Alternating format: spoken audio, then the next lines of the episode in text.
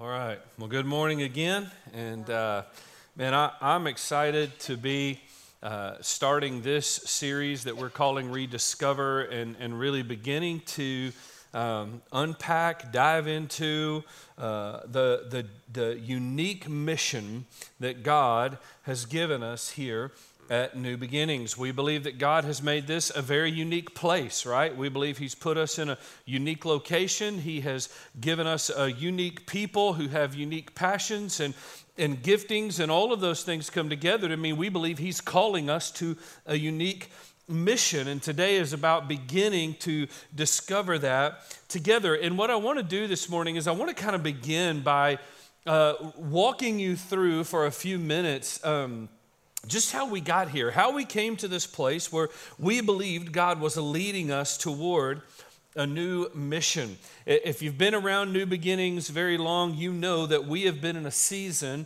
of seeking the face of God like never before. We've been in this season of seeking God, of asking Him to fill us, to give us His presence, to pour out His power on us. And by His grace, He has been doing that. And it's been in this um, uh, season of seeking the face of God that we've also been asking that He would give us clarity. Clarity in what He is calling us to do and what the future of New Beginnings is going to look like. And so, you know, as a church, we've seen God do some pretty unbelievable things over the years, right? If you've been around New Beginnings a while, you know God has done some powerful things in this place. I just think about Carrie and I's ten and a half years, and I'm thinking, I can't, some of the stuff we've seen God do is unbelievable. But around, was, as we started to get into twenty nineteen, a, a few years ago, for Pastor Todd and myself and our pastors and our elders, there just began to be this, this sense of some restlessness in us, in, in our leadership, in our church family, and that restlessness was because um, there seemed to be a, a lack of clarity about where God was leading us and what God was doing through us. Now, we saw a lot of good things happening. There were some good things happening, but what we weren't seeing and what we weren't experiencing was the manifest presence of God moving in power regularly among us. So we began to talk about this in twenty nineteen. More than that, we began to earnestly pray about it. And then in March of twenty twenty, everything changed, right? COVID hit, and, and this whole thing shut down. Where you were probably uh, shut down. And, you know, I've got to tell you, um, that was a very trying season for your pastors and, and ministers. And just to give you kind of a, a peek behind the curtain, that was... That was a very long season of frustration, of self-examination, and really of wrestling in this tension about what New Beginnings was going to look like in the future. And then a year ago, God really began to speak to our hearts and move in the hearts of our pastors and elders and in our church family, and we returned to prayer. We began to pray. And I want to tell you what we saw as a fruit of that was God's manifest presence return to our church. Um, and it was, He just began to renew us again at the beginning of last year. And it's been in that season of renewal, in this past year of God renewing us as we've prayed, that it has become evident to our leadership that God is taking us in a much needed new direction. So what we did was we just, we we prayed and decided we would spend the balance of twenty twenty-one seeking the face of God. God, where are you taking us? What is it that you're wanting to do? We spent a lot of time learning from other churches and church leaders uh, around the nation and really tried to be open to the possibilities for our future. And I want to tell you, during that season, our number one desire, and still is, our number one desire was to hear from the Lord. That was the number one desire, to hear from the Lord and to gain clarity of God's unique mission for us. And we said from the very beginning of that process, from the very beginning, we said, God, everything's on the table. Everything is on the table. Our mission statement, our programs, our our our um, our structure, everything is on the table. And I got to tell you, as a as a pastor, that willingness to, to put everything on the table, that was hard for me. That's hard. Because for some of us, we had ten plus years built into that built into that mission statement and that structure and those programs. But for every single minister on our staff and pastor on our staff, we were all bought into that and fully invested in it and had an enormous uh, amount of stake in it. But what we believed was that to fully hear from God and to, to keep our hearts fully open to what He wanted to do, we had to push everything on the table and go, God, whatever you want to change, you can change. Change whatever you want to change. Doesn't matter. Because if we're not on your mission, then our programs don't matter. So what, what is it that you want to do? And so I want to tell you that while we're still building some of our strategy and still building some of our structure, uh, today I, I get to share with you a, a statement of identity. A statement uh, that, to me, clarifies the unique mission that God has called us to and the unique purpose that He has given to our church family. And this mission statement that we're going to look at today is going to replace the old one. Now, it doesn't negate the old one. It doesn't make the old one invalid. Instead, what it does is it builds on it. It expands it. It, it clarifies it. And I know for a lot of us, you hear the words like a mission statement, and you're like, okay, who do I roll my eyes at? We're going to do this, right? You know, because, be honest, a, t- a ton of places have a mission statement. How many of you would say at your job or at your school, you have a mission statement? You, you have one of those. Great. How many of you would say that most of the employees could tell you that mission statement by heart? A lot fewer hands. It's not, not quite as many. Not quite as, you want to know why? Because a mission statement is usually just words on a wall that nobody's doing. Right? That's what it is. And when a new mission statement is rolled out, we go, oh, there's just a new way to say what we're not going to do. You know? And and but I want to tell you, we have arrived at this mission statement after hours and hours and days and days of prayer and research and study and seeking the face of God to find this unique calling. And what I think this statement does is clarifies the view of the future of New Beginnings and implies to each one of us that our ability to reach the world around us, listen, will primarily help happen outside the walls of this church, not in it. I believe that what God is doing in the future of New Beginnings, how He is going to change the world through us, is going to happen outside of these walls, not in it, which means this: our ability to reach the city, our ability to reach our community and the communities around us where God has placed us, is going to happen when we, the disciples who call New Beginnings home, when we engage the mission of being a disciple maker in our everyday lives, when we become disciples who make disciples. That is when we win the city. And it isn't until we engage in that, in becoming disciples who make disciples, that we will see the mission of God advance. So let me, I want to give you our new, for some of you, you've seen this new mission statement, you've already, but for those of you who haven't, I know it'll be brand new for many of you. And so I want you to see this. I'm going to put it on the screen. You can feel free to take a picture of it, write it down. Uh, you can tattoo it somewhere if you're into that sort of thing. Um, here's the mission statement. We at New Beginnings, we're going to be a people connecting people to Jesus and His ever-restoring life where we live, work, and play. Just going to leave that up there for a minute. Our mission at New Beginnings is to be a people connecting people to Jesus and His ever-restoring life where we live, work, and play. What do we mean by that? What do we mean by some of this language? And so what I want to do for about four or five minutes here is just give you about a, a thirty thousand foot flyover of this mission statement and give some clarity to this language. We're, we're going to spend the, uh, the majority of our time this morning really discovering what it means to be the people, right? People connecting people. What does it mean to be the people? But I want to give you some, some clarity uh, over the whole statement, and then we'll jump in. What does it mean to be people connecting people to Jesus? It means we want to live out our God-given calling to connect others to Jesus. Here's the point. Jesus is the point. Jesus is the destination, right? And this is about introducing people to Jesus and helping them to live a life connected to Jesus. This is what it means to make disciples. This is what it means to be the people, that Jesus is the point, that we, he's the destination. We are people connecting people to the destination of Jesus Christ. Why? Why do we do that? Because we all need the ever-restoring life that is found only in him.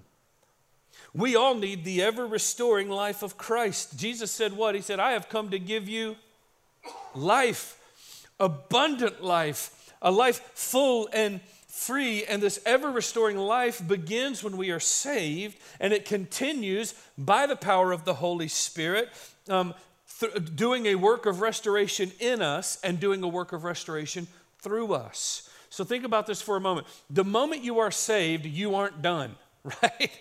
You aren't saved to sit, right? You have been saved, you've been restored, and that begins the life of being restored. Every day learning new, every day being renewed in Christ, being filled with the Holy Spirit, experiencing this ever-restoring life for you every day, so that then someone else can experience the ever-restoring life of Christ through you. Where do we do this? Where do we live this out? Where do we live out this disciple-making calling? Where we live, where we work, and where we play.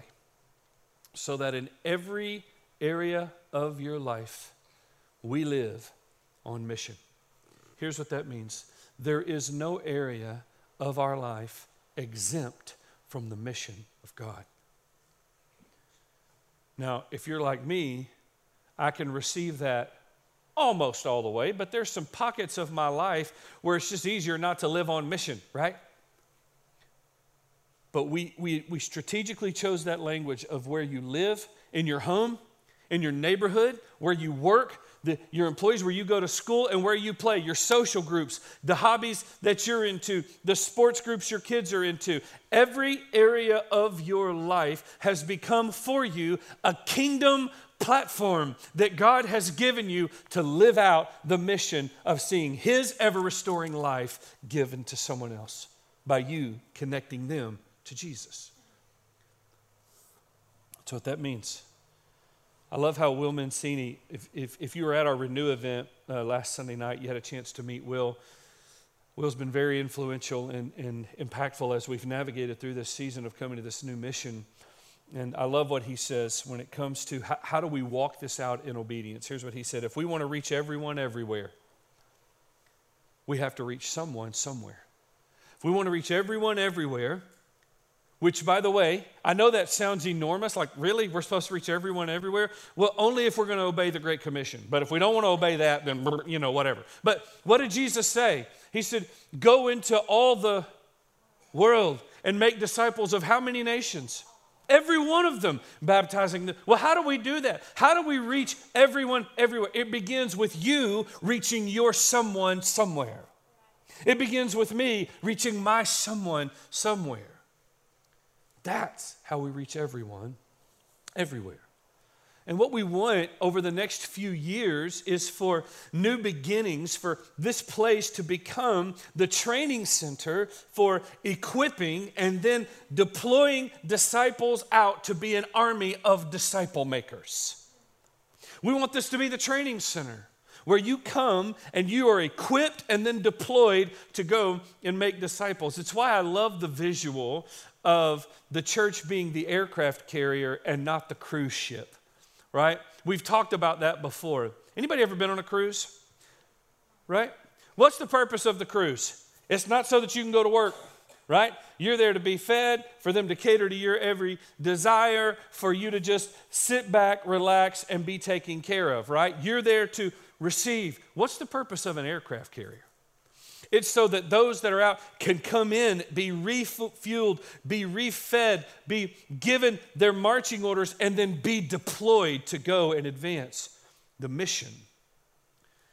The church is not a cruise ship. It's an aircraft carrier. And what this place is, is where we come to be fed so that we would then be redeployed to be disciples who go and make disciples. And what my hope for you, my desire for you, and, and for me, for each one of us, is that we would discover our God-given potential, our God-given calling, our God-given gifting, and then to see each of us released to go and reach someone, somewhere. That's the mission. And the mission, mission of being a people connecting people to Jesus and is ever restoring life where we live, work, and play. Listen, this will be the, the defining marker of what it means to belong to this faith family. To belong to this faith family means that you are going to be people connecting people to Jesus and his ever-restoring life where you live, work, and play. It, it, This is going to be the marker of what it means to live on mission here. But how do we move this from being words on a wall to a mission we live? It starts here. You and I, we have to see ourselves in the mission. We have to see our place in the mission. This is not some statement for an organization to just put up, but rather, this is something we are all to share together as the people, as the people. So I want us to begin today by looking at why our mission statement starts with people. Why does it start with people? What does it mean for us individually, and how does that drive our mission? It's incredibly important that we all understand the mission statement does not say preachers connecting people to Jesus, right? Ministers connecting people to programs. Elders connecting people to church membership. It doesn't say that. It doesn't say people connecting people to a church. Look out. That make anybody else other than me just a little uncomfortable? But it doesn't say that. It says people connecting people to Jesus. For too many years, we've made the church the destination and not the person of Christ. But Jesus is the destination. Now, as they, as Jesus is the destination, will they plug into the church? You better believe it. And if they're not, you're not discipling them, right? They're not, you're not making a disciple who has said, I'll take Jesus, just not the body of Christ. That's not a disciple. But we have made church the end-all, be-all, when really the church is the gathering place of those who have discovered Christ to be the end-all, be-all. It's people connecting people to Jesus and his ever-restoring life, where we live, where we work, where we play. So what does it mean to be the people? We're going to dive into this. We're going to kind of discover this together from Matthew chapter sixteen. So if you want to grab your Bible, go to Matthew sixteen. While you're getting there, I'll kind of catch you up on um, where we are in the ne- narrative. Jesus has spent about two years now healing, preaching, teaching. He's in this rhythm of, of doing miracles and teaching in the synagogue, and And uh, people's lives are being changed. And the people whose, whose lives are being changed, they're going and spreading the word about Christ so that everywhere he goes, this massive crowd goes with him. And when the crowd gets around him, usually the Pharisees would come get into that crowd and try to catch him, try to trick him, try to get him to disqualify himself. And you see one of those moments at the beginning of Matthew chapter sixteen, and it's right out of this confrontation with the Pharisees that Jesus has this, this turning point moment in a conversation with his disciples. Matthew sixteen is a turning moment in the ministry of Christ, and you see it in the conversation he has with his disciples. Let's pick it up in verse thirteen. Matthew sixteen, verse thirteen. Now when Jesus came into the district of Caesarea Philippi, he asked his disciples, "Who do people say that the Son of Man is?" And they said, well, some say John the Baptist, others say Elijah, and others Jeremiah or one of the prophets. He said to them, but who do you say that I am?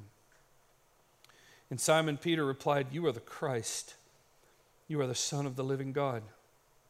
And Jesus answered him, blessed are you, Simon Bar-Jonah, for flesh and blood has not revealed this to you, but my Father who is in heaven. And I tell you, you are Peter. And on this rock I will build my church, and the gates of hell shall not prevail against it. And I will give you the keys of the kingdom of heaven, and whatever you bind on earth shall be bound in heaven, and whatever you loose on earth shall be loosed in heaven. So Jesus has, he's taken his disciples to a place called Caesarea Philippi. This is about twenty-five miles north of, of Galilee, and this was a very populous city at the time. Lots of people, probably uh, e- easy to find a huge crowd. It was a highly populated city, and I have to imagine Jesus probably looked at that city, looked at that crowd when he asked his disciples, who do people say that I am? Right? Well, what are people's opinions of me? What have you heard people saying about me? Because there were all kinds of opinions floating around about Jesus, right? Well, some say you're you're an Old Testament prophet who's returned, and some say you're John the Baptist resurrected, which I've always found that one interesting because Jesus and John the Baptist lived at the same time. And then John was martyred, and they're like, oh, he's John the Baptist resurrected, except he was here with John. It never made sense, but the disciples were like, some think you're John the Baptist resurrected, right? And then Jesus turns the question to the disciples. He says, well, what about you? Who do you say that I am? This is a really important moment. It's a massive question. And this question is really the point of the whole conversation. Jesus wasn't asking to really know the opinion. He was asking so that he could get to this moment with his disciples. Who do you say that I am? Why is that question so massive for the disciples? Because when Jesus asked that, when he asked, who do you say that I am? It was asked to immediately separate those who had a just a popular opinion of Jesus from those who had a personal belief in Jesus, right? Jesus knew there were people who thought he was an Old Testament prophet, and those people probably thought that was the highest compliment they could pay him. Jesus, you're like Jeremiah. You're like Ezekiel. Man, you're like Elijah. Come back. They probably thought that was a huge compliment. They probably thought it was a huge compliment to say, we think you're John the Baptist resurrected. But Jesus was trying to help his disciples discover there is a difference of, from people who just think well of me to people who have a personal belief in me. And I wonder today if you've just thought well of Jesus but have never had a personal belief in Jesus. I just wonder today if you thought, man, he's good. I like everything that I know about you. But have you had that personal belief? Who do you say that Jesus is? And the reason this moment is so critical, and the reason the answer to that question is so critical, is because it's critical to the mission of the gospel. Because until uh, the core followers of Jesus truly understand his identity, they cannot truly understand the gospel, and they cannot live the mission. But once, once you fully know who he is, you can begin to live on his mission. So now I want you to notice Peter's answer to the question in verse sixteen. Who do you say that I am? And Simon Peter replied, you are the Christ. You are the Son of the living God. Peter's answer is powerful. That is a powerful moment right there, because Peter recognized, you are the Christ. You are the deliverer that God has promised. You are, God had promised he would send the great prophet, the great king, the great priest who would restore all that is broken. And Jesus, that's you. And while I don't believe Peter fully understood what it meant that Jesus was the Christ, what he did know was Jesus was God's salvation, because he knew what Christ had done for him. This is a whole separate sermon, but I need thirty seconds. That Peter couldn't answer every question about what it meant that Jesus was the Christ did not keep Peter from living on mission.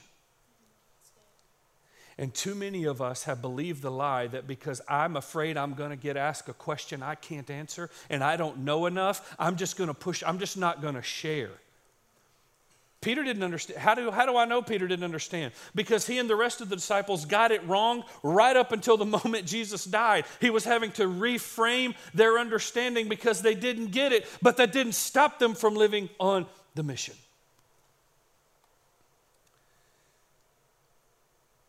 What Peter knew was what Jesus had done for him. And what you know, if you are a believer, you know what Christ has done for you, which means you are empowered with all that you need for the mission of God. Okay, back on track. What did it mean then if, if, if Peter knew that, that Jesus was God's salvation? What did that mean? Jesus clarifies in verse twenty-one, just a few verses down, how he's going to bring that salvation. Look at verse twenty-one. It says, from that time, Jesus began to show his disciples that he must go to Jerusalem and suffer many things from the elders and chief priests and scribes and be killed, and on the third day be raised. Jesus makes it clear that the deliverance he came to bring, the restoration that he would bring, would come through his death for our sins and his resurrection, so that um, it, that's how he would accomplish salvation. What does it mean for Jesus to be Messiah? It means he is the crucified King and the risen Lord. That's the gospel. That's the gospel. Now listen to how Jesus responds to Peter's declaration. Who do you say that I am? You are the Christ. You are the Son of the living God. Listen to what Jesus says to that in verse seventeen. And Jesus answered, and blessed are you, Simon Bar-Jonah.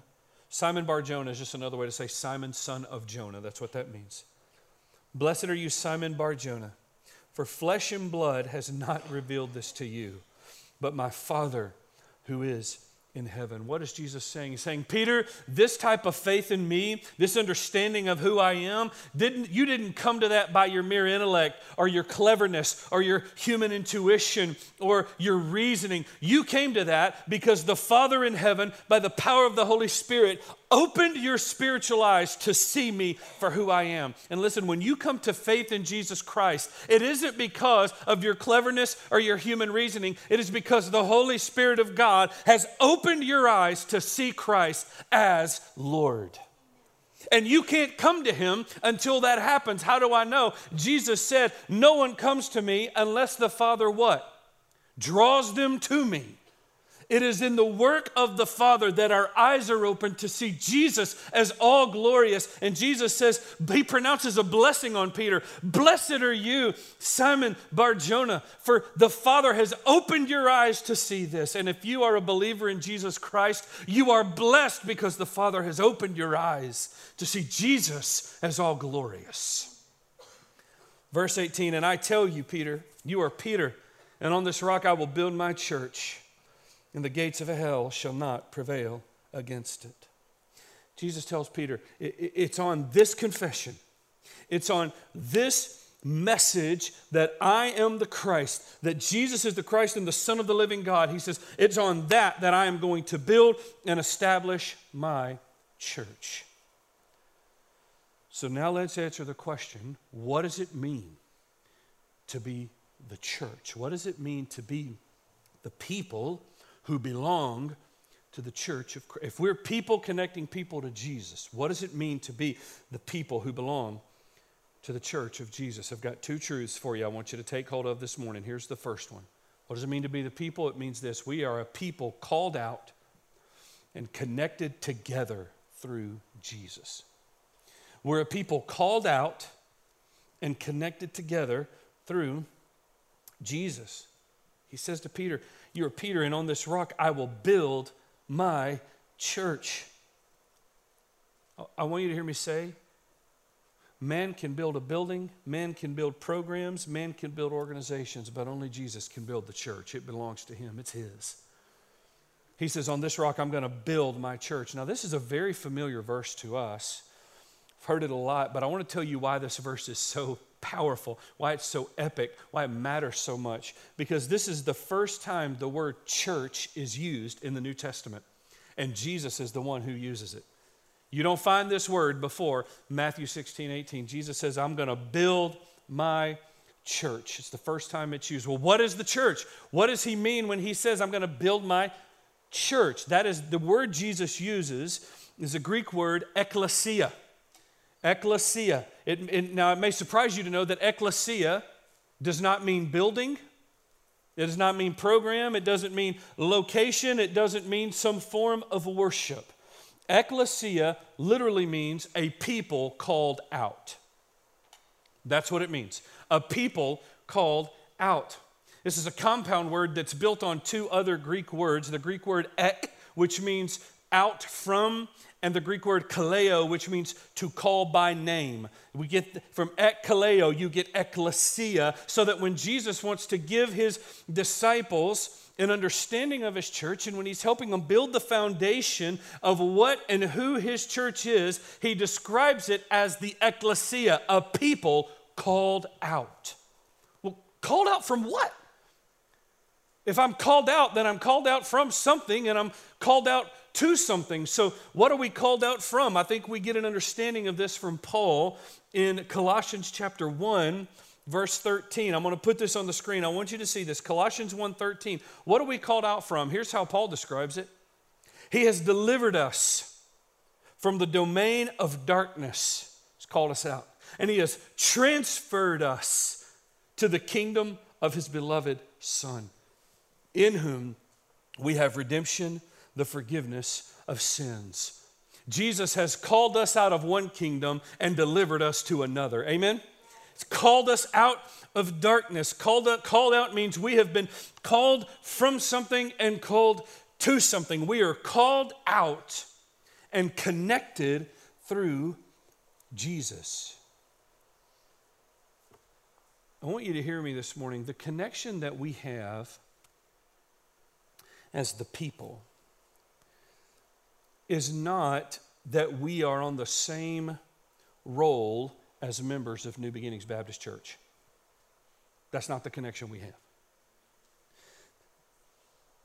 It's, it's not a connection that is built on geographical location, um, economic status, shared interest, ethnicity. It's not even built on that deep East Texas accent that every one of you have, right? I know, I got it, right? It's not built on that. That's not the connection we have. Th- think about it this way.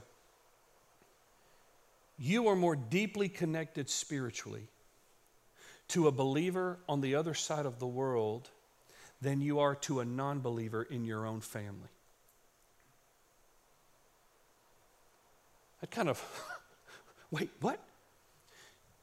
You are more meaningfully connected and deeply connected spiritually to a believer who you've never met than you are to an unbeliever that you live with. Why? Because the connection has nothing to do with location, shared interests, shared values, shared political ideals. None of it has to do with one thing: Jesus Christ. Here, I'll, I'll bring it home for, for Gilmer. Y'all don't throw anything at me when I say this, okay? Here's what this means. You have a deeper connection spiritually to a Carthage bulldog that loves Jesus than you do to a Buckeye who doesn't. Thanks for not throwing anything. Do you hear what I'm? Do you hear the heart of what, what I'm saying here? What connects us together?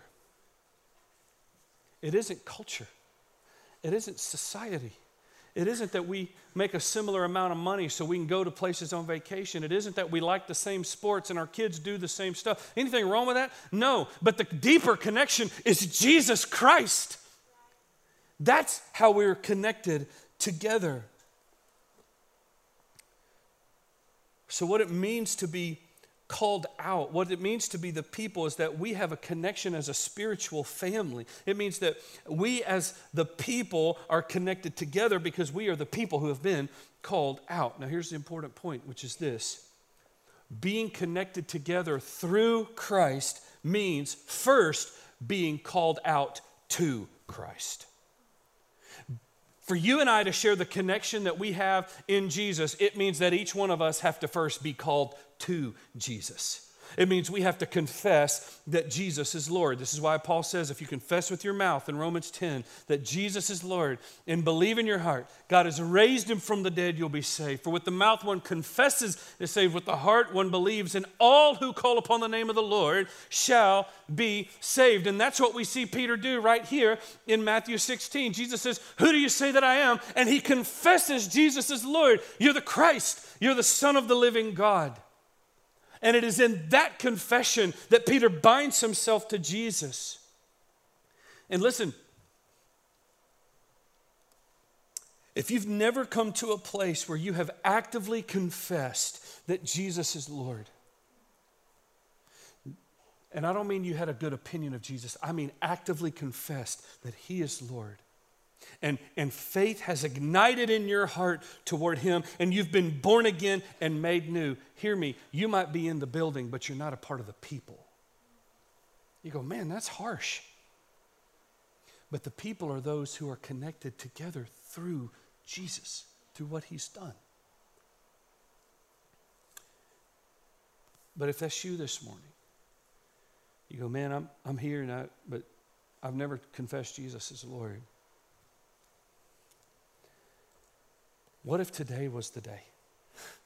What if today was the day that you confessed Jesus as Lord and believed in your heart that what he did on the cross for you paid the debt of your sin, and you can be restored back to God, and today was the day you became a part of the kingdom? This is why baptism is so important for us, by the way. Baptism is that declaration that I am connected to this family through Jesus. This church isn't built on a program. It isn't built on a personality. It isn't built on a place. It's built on a confession that Jesus Christ is Lord. And the people who are the church of Jesus are those who are connected to one another through Christ. That's the first thing. We are called out, connected through Jesus. Here's the second point. We are a people sent out. What does it mean to be the people?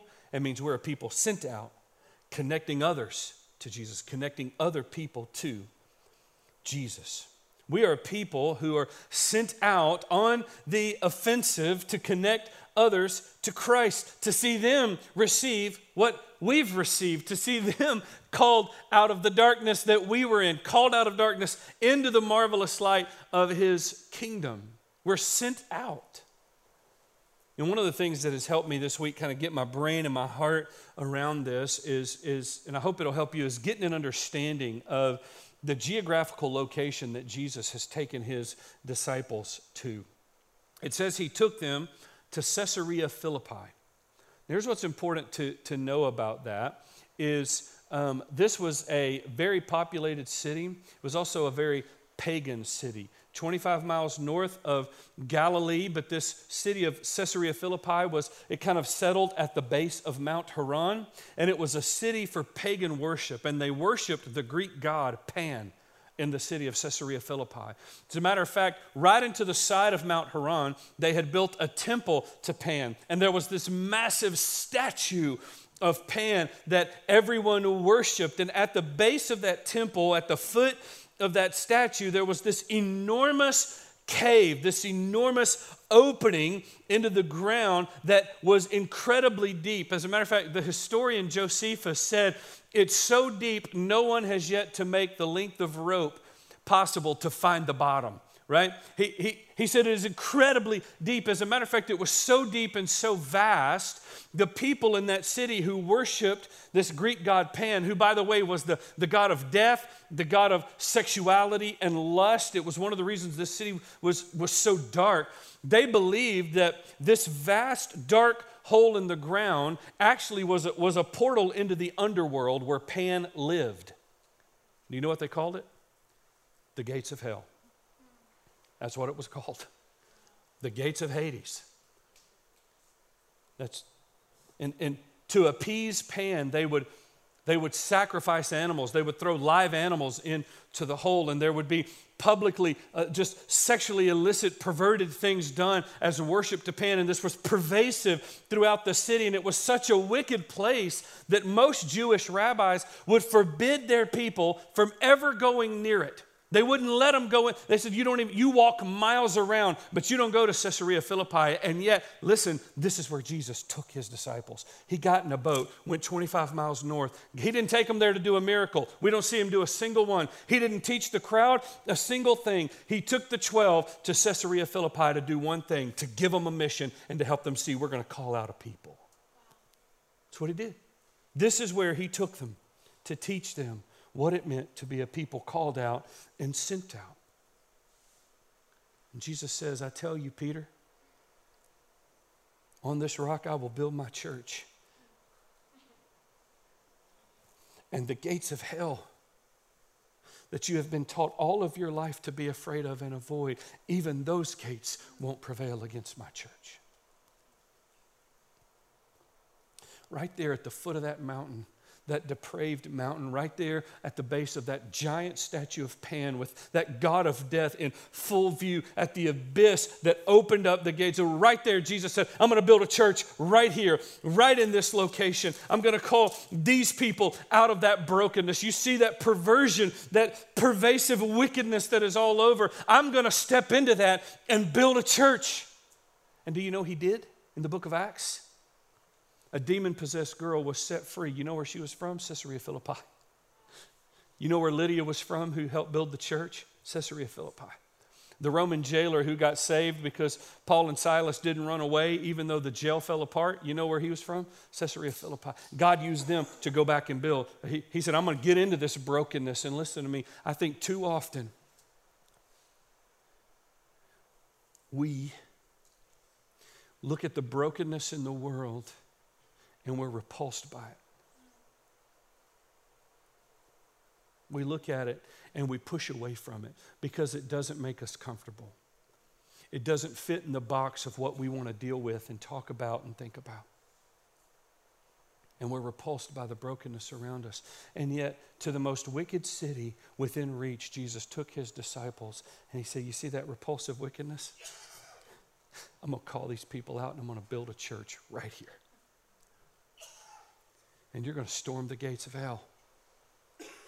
And they will not be able to prevail against the confession that Jesus is Lord.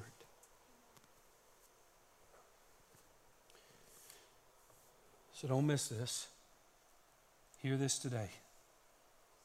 We are not called out to run from darkness, but to run to it and engage it and conquer it.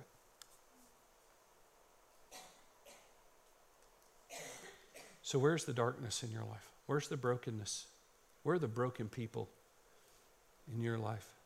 And their lives are so broken that it just frustrates you. It repulses you that they would be willing to live like that and act like that and think like that and make those kind of decisions. You know what Jesus is saying?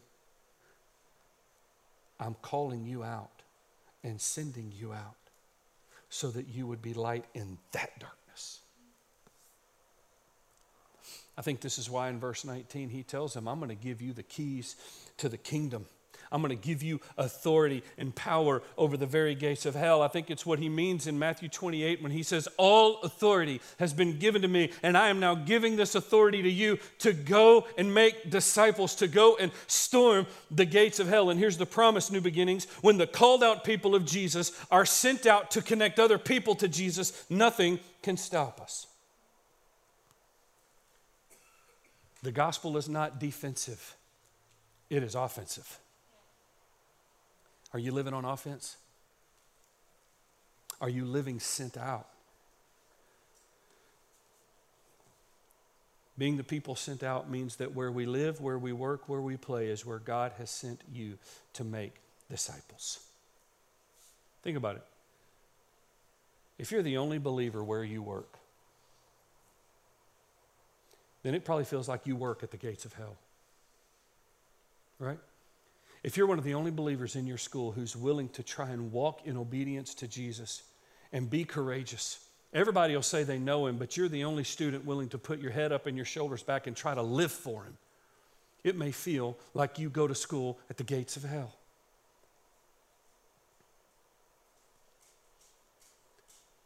But that job, that school, that's your kingdom platform. That's what God has given you to be a disciple who makes disciples. You know, you see this lived out in Peter's life. Jesus has this epic conversation with Peter. Who do you say that I am? You're the Christ, Son of the living God. That's right. And on that confession, I'm going to build a church that will last forever, and the gates of hell will not prevail against it. And you see that played out in the ministry of Peter as Jesus is ascended and he is gone, and now Peter is about the business of actually building the church and ministering to the church. And later in his life, he's established churches, and in his letter in First Peter, he's writing to the persecuted church. In First Peter chapter two, Peter's writing to a church that is suffering. He begins it by saying, I'm writing this to the people who have been dispersed. You've been scattered all over, not because you wanted to be, but because you're being persecuted. They had lost jobs, homes, everything, and they were being dispersed. And he writes this letter to people who probably felt like they were at the epicenter of darkness in their life. And listen to what he says in First Peter chapter two, verse nine. But you are a chosen race. You are a royal priesthood. You are a holy nation. You are a people.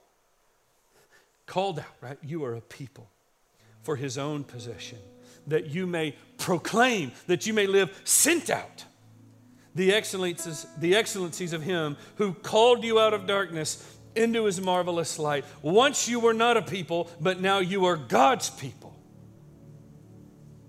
Once you had not received mercy, but now you have received mercy. Right in the middle of their suffering, right in the middle of their hardship, right in the middle of feeling like they were at the gates of hell, Peter said, you are the called out ones, and you have been called out to be sent out. And the same thing is true for us, church. You have been called out to be sent out. That's what it means to be the people. So what does this look like at New Beginnings? Means every Sunday we're going to continue to gather and worship and lift our voices and encourage one another and be fed. It means every Wednesday we're going to continue to get in this room and pray and seek the face of God. And I would tell you as a disciple, I mean, don't discount either one of those. Engage in both of those. They are critical. We're going to worship and we're going to pray. But listen to me, what this means for us is that then we are going to leave this place. And we are going to storm the gates of hell. And we are going to live on mission, called out and sent out wherever we go. We're going to be a people connecting people to Jesus and his ever-restoring life. Where we live, where we work, and where we play. So here's the first question I want to ask you. Just as we're kind of wrapping up is this. Are you in the people? Are you in the church? I don't mean as your physical body here. I mean, have you actively confessed that Jesus is Lord, and has faith ignited in your heart to, for you to believe in him, and you have made him the Lord of your life? You've been born again. Has that happened? Because the life God has for you begins there. It be, up until that moment, it's just your best effort, fingers crossed, hope it works out. But in that moment, it's a full surrender to Jesus and trusting the best life I was created for happens when I confess he is Lord, believe in my heart that God raised him from the dead, receive the gift of salvation, let my faith be ignited and be born again. Have that, has that happened? If not, it's why you're here today. And in a moment, I'm going to invite you to pray to receive Christ. Have you been baptized? Have you declared, I'm a part of this people? I'm a part, I'm, a, I'm connected to them through Jesus. And then my last question is this. Have you answered the call to be sent out? Have you answered the call to be sent out? We aren't saved to sit. We are saved to be sent. Are you living on the mission? If you're this morning like me, I've come under a lot of conviction of, of not being a disciple who makes disciples. And um, much of this week and much of this morning has been me on my, my knees here at this altar praying, repenting, and asking God to renew my sight for what it means to live on mission for him. So I'm going to invite you to just pray with me for a moment and just bow. And maybe with our heads bowed and our eyes closed, if, if I said just a moment, I just asked the question, are you in the people? Are you in the church? Is Jesus the Lord of your life? Something in you just stirred and you knew that that has not happened for you. You've never once and for all settled the issue of salvation in Christ. If that's you, and you know you need to do that. You want faith to ignite and love for God to ignite and to be born again. It's as simple as just praying something like this. If that's you, just pray this prayer with me between you and the Lord. Father, I need Jesus. I know that I'm a sinner.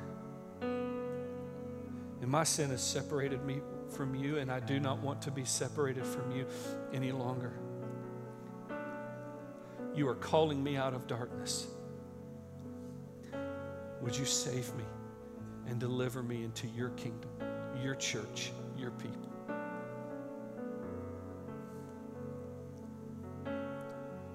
If that's you this morning, maybe you maybe you prayed that prayer for the first time. Maybe you meant it for the first time. If that's you, I'm just going to ask you to be very courageous, just right where you are. Would you just look up and stand up? I prayed to receive Jesus today. I've made him the Lord of my life. I've settled this issue. Would you just look up and stand up for a moment?